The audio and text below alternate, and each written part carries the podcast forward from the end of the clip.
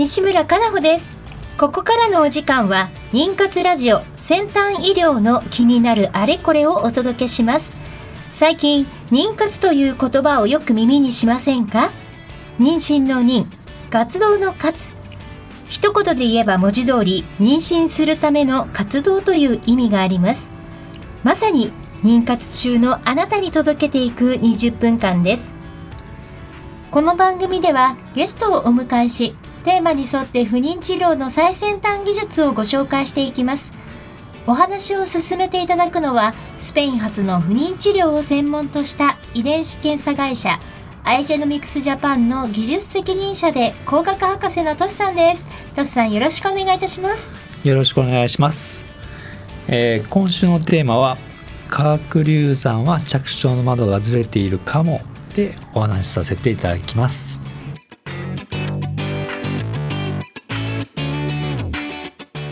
この番組は不妊治療に関わる遺伝子検査の専門家アイジェノミクスジャパンの提供でお送りします。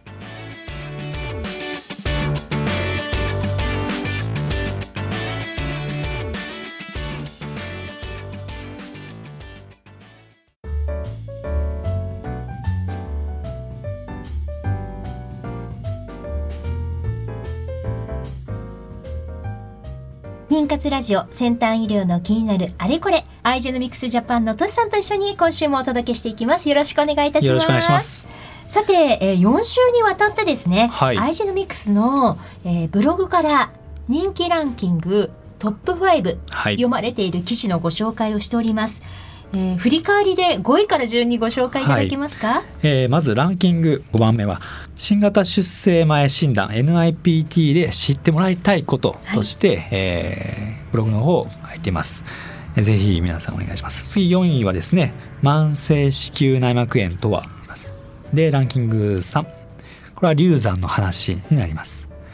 でランキング2男の子と女の子生まれるのはどっち？ということで、えー、書いてます、はい、そして今日、えー、ランキング1位ですね。これはもうアクセス数から言うと本当に圧倒的です。とても多いです。20%以上の方が読まれてい。るんですが、はい、化学流産は着床の窓がずれているかもということで、えー、この内容ですね。とても多いです。見られてます。うんで、えーと、ちなみにこちらの記事は今年の2019年3月2日の記事でございます。はい、化学流産は着床の窓がずれているかも？というふうに、えー、題して書かれたブログなんですが、はい、こちらにですね非常にあのこういったことをこう検索かけてこのブログにアイジェノミクスのブログにたどり着いた方々から多くのメッセージがコメント欄にありますね。はい、あります。例えばなんですけれどもアンコロママさんありがとうございます。今年3月に第2子を出産しました。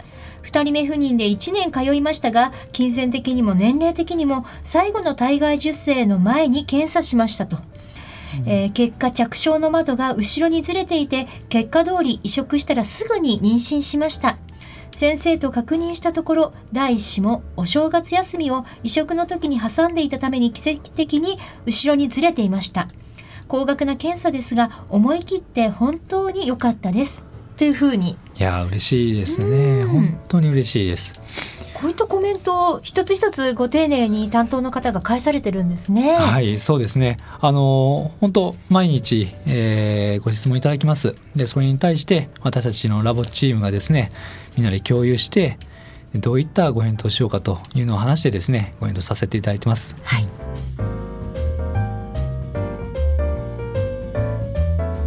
では、えー、実際に今ご紹介させていただきました、はい、化学流産は着床の窓がずれているかも、はい、はい、はい、このタイトルでまず書かせてもらったんですけどね、はい、でまずちょっと一番最初に私たち言いたいのはですねこの化学流産イコール着床の窓がずれているとはならない点です、なのでタイトルもずれているかもとさせていただいています、はい、でやはりですねこの化学流産になる一番大きな原因は、はい、あの卵側になります、はい、でこれはもう前々から話しているようにですね受精卵こう卵ができた時にですね、もう着床する段階でもう流産になる運命が決まっていたというその染色体の数が2本ずつなかったと。1本だったり3本だったりこう異常があったのが最も多い原因になります。はい。はい、でまずここに書かれているもので、えええーまず一般的な妊娠検査薬によって、うんうんうん。えー検査判定が可能となるのは、はい、一般的な妊娠検査薬ではですねこれは妊娠判定可能となるのは妊娠4週目以降えーとなります。はいでこう超音波でで本当にこう確実に体能が確認できる。っていうのが妊娠5から6週目っていうのがなってますね。はい。なのでこの妊娠できなくなってしまうこの継続できなくなった状態、まあ、化学流産と言いますがこれは体能が確認できる妊娠の5から6週より、まあ、前っていうのが一般的かと思います。でこの体外受精で、まあ、化学流産となってしまった場合にですね、もう一つやっぱり考えられる理由としては着床の窓がずれていた可能性があるということです。えーでよくこう着床の窓っていうのはパッと現れてパッと消えるのかとか、うんまあ、そういった話とかあるんですけどよく話になります私たち先生と。うんで決してそうではないと考えています。っていうのは着床の窓というのがですねだんだんだんだん開き始めてで大きく開いてでまた閉じていく。えーでこの開いていくスピードとか閉じていくスピードっていうのは各患者さんによって異なっていると思っています。はいでこの窓が開き始めている時とか閉じかけている時にですね着床してしまったとはいいった場合にですね化学流産となりやすいっていうことがこうまだ断定ではないんですが、うん。そういった報告がちらちらまあ示唆されているといったぐらいでしょうかうんのがあります。ええ。でよく考えられるのこの話を突き詰めていくと、はい。じゃあ着床とは何なのか。ここに行くんですね。ねどの段階で着床が完了したと言えるのか。卵と子宮内膜が出会った瞬間これはまだ着床が完了したと言えないわけです。えーえーで出会った時にですねまず子宮内膜の細胞にですね卵側の細胞がこうどんどんどんどん浸潤していくはい形がなります。で浸潤していってで子宮内膜側もこう包み込むように、まあ、始まるわけですがそれで完全に包み込まれてはいえー陽膜胚盤卵胚まあいろいろあるんですがその全てが形成された時点で着床は完了となります、だから難しいですよね、うん。あのー本当にじゃあ着床の窓のどの時期ににね卵を出会ってもう移そう植して難しいと思いますね。これはよくもう話になります。卵はそもそも透明体という袋をかぶっているので、はい。じゃあそれ開けてあげた方がいいんじゃないかとかアシストハッチングっていう技術なんですが、はい。まあ、そういったことを行って移植する施設さん、まあ、そういったものを自分でハッチングといって自分から出てきたりもするので、まはい。あ、そういうのをもう卵を自らの力に任せるクリニックさん、まあ、いろいろあるかと思います。ええ。これなかなか難しいところですね。いろいろ手があります。はい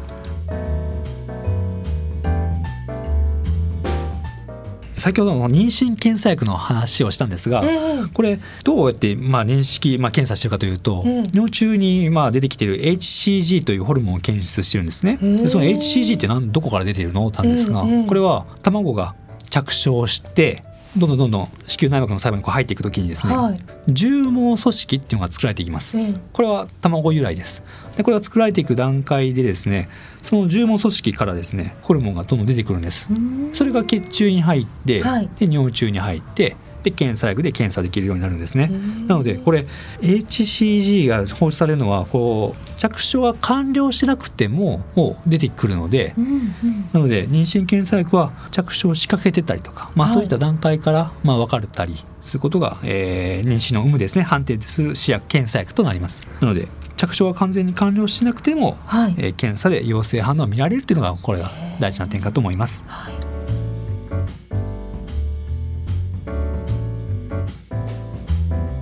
妊活ラジオ先端医療の気になるあれこれ。引き続きアイジノミックスジャパンの、えーブログから、えーよく読まれている記事のえー1位に入っております化学流産は着床の窓がずれているかもについてお届けしていきたいと思います。さらに、今お話しさせていただいたこの記事に付随して、ええええ。えーぜひこの記事を読んでいただきたいっていうカテゴリーがありますありますます。か。ええ、やはりですね感染症子宮内膜炎ですね、ええ。そういった感染症についてもここは大事な点かと思います。へーええ。はい、ではちょっとクリックしてみましょうか。はい。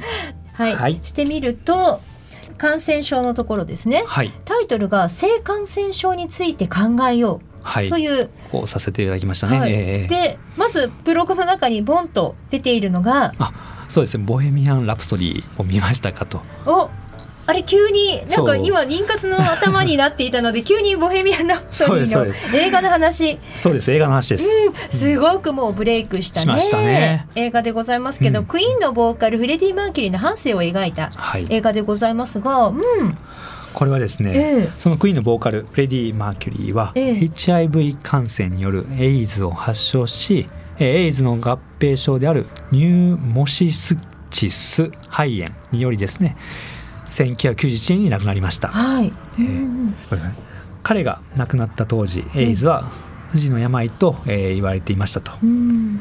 で実際フレディ・マーキュリーも45歳でこの世を去りました、はい。が、まあ、それから30年約30年近く経った今では、まあ、医学の進歩でですね HIV の進行を遅らせることが可能となり、HIV に感染しても適切な治療を受ければエイズを発症することなく寿命を全うできる時代になりましたと。うんで HIV 感染エイズは性行為によって感染する病であることはもはやえー誰もが知っていることかと思います。はい、でまだ読みます、えーフレディ・マーキュリーがですね亡くなったのは約30年前は男性同士の性行為によってのみ感染すると思われていました、今ではそのような誤解を持っている人はいないと思いますが HIV 感染は男性同士、えー女性同士男女間問わず、えー性行為によって感染する可能性がありますと。はい、そしてさらにここからが本題ですと。そうですはい。本題です、うん。この性行為で感染する感染症の、まあ、総称性感染症ですね、はい。こう言いますけども STD とか STI と呼ばれています。はい。でこれは性病っていうとも一番わかりやすいかと思います。ええ。でそもそもですねその、まあ、化学流産からこの話をなぜしたかというとですね、えやはり子宮内膜炎子宮内のまあ炎症っていうものは、うん。やっぱりそういった感染によって、えー起こるわけですが、はい。じゃあその感染はどこから来てるのか、うん。もちろんいろんなことは考えられます。でも十分考えなきゃいけないのはこの性病もあるわけです、はい。でここで今回ちょっとお話ししたいなと思ったんですね。え、え。ええ。性感染症の感染源は、えー体液ですとあります、えーはい。体液って何なのか。やはり一番精液です。はい。これは一番です。で次に膣の分泌液そして血液などとなります、うんでこれ性行為によってその粘膜を介してですね感染するので、まあ、性行為以外の日常生活で感染することはまあ通常はないです、うん。ありません、うん。えよくねその昔はコップの回し飲み屋なんかがですねあったかと思いますがそうではありません。通常感染はしません。しかし一点注意してほしいのは性行為でしか感染しない病気ではないということも大事なとこです。うん。うん。あの咳くしゃみ、えーそういったのは偶然口や目に入ったりしても感染する可能性は考えられます、うんうんえーそういったものです。はい。であとあれですねピアスの穴開けですねはいこの針の使い回しこうん。れが原因でですね、えー感染する可能性があるというのも、えー心得る必要があるかと思います、はい。うん、でこの性感染症の種類なんですけども、ええ。まず細菌によるもの。ええ。この梅毒ですね。それとありますね。あとウイルス、うんえーこれは HIV ですねありますね、えーであと心筋。これ心筋とけど、まあ、細菌と同じように聞こえるかもしれませんが、まあ、カビです。ええ。そういったもの。あと原虫、えーこれはもうアメーバ赤痢とか。うん。あとは最後寄生虫ですね、ええ。こういったものがたくさんあります、はい。えーでこれをですね私一番ちょっと気になっているのがその私たちのエマアリス検査である病原菌がキャンセル、まあ、見つかりましたと、はい。でそうなった時に私たち抗生剤提案いたします。で治療してもまた感染する可能性ありますかとかですねそういった問い合わせもあります、ええ。でもちろん可能性はあってなぜかというともしかしたらパートナーの方も同じ菌を持ってるかもしれない、でそうすると性行為したら、まあ、それでまた感染すると、ええ。まあ、そういった流れもあるのでこの感染こうピンポン感染と言いますね。ねはいはい。こういうことがあるんですよね、お互いに移し合ってしまう。片方が治してももう片方が持ってたりするのでそれでまたええ。うん。でここでね私たちここ書いているのがその一般的な性感染症以外にもなかなか慢性子宮内膜炎が治らない場合その子宮内細菌の環境が改善しない場合などはご夫婦揃ってのこれはもうクリニックに行ってですねうん。ちょっと治療の相談をされた方がいいかと思います。はい、まあ、そういった記事ですね。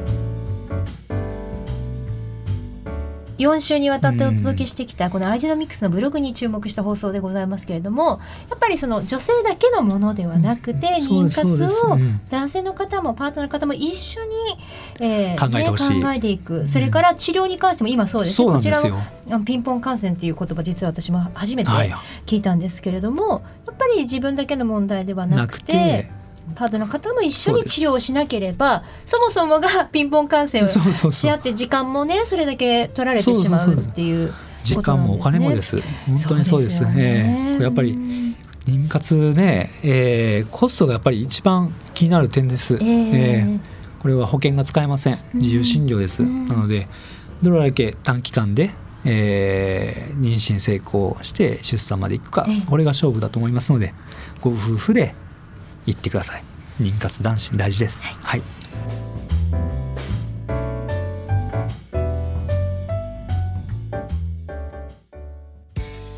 不妊治療頑張り続けるって本当に大変ですね。そんなあなたに自分の着床の窓を見つけてほしい。遺伝子検査の専門家アイジェノミクスのエラ検査です。ERA 着床の窓で検索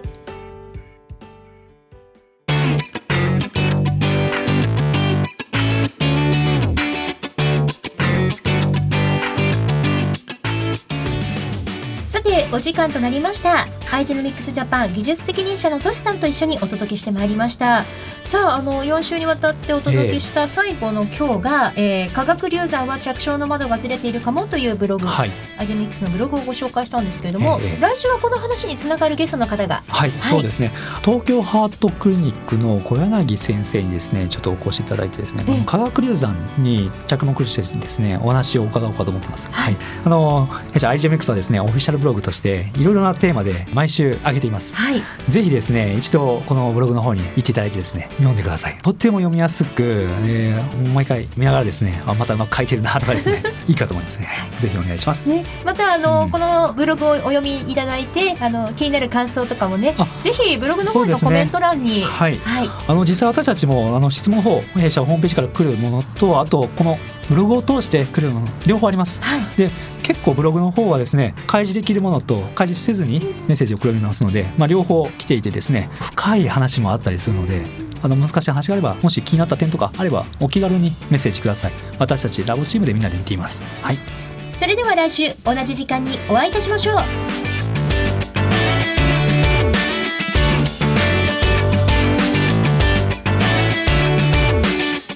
この番組は不妊治療に関わる遺伝子検査の専門家アイジェノミクスジャパンの提供でお送りしました。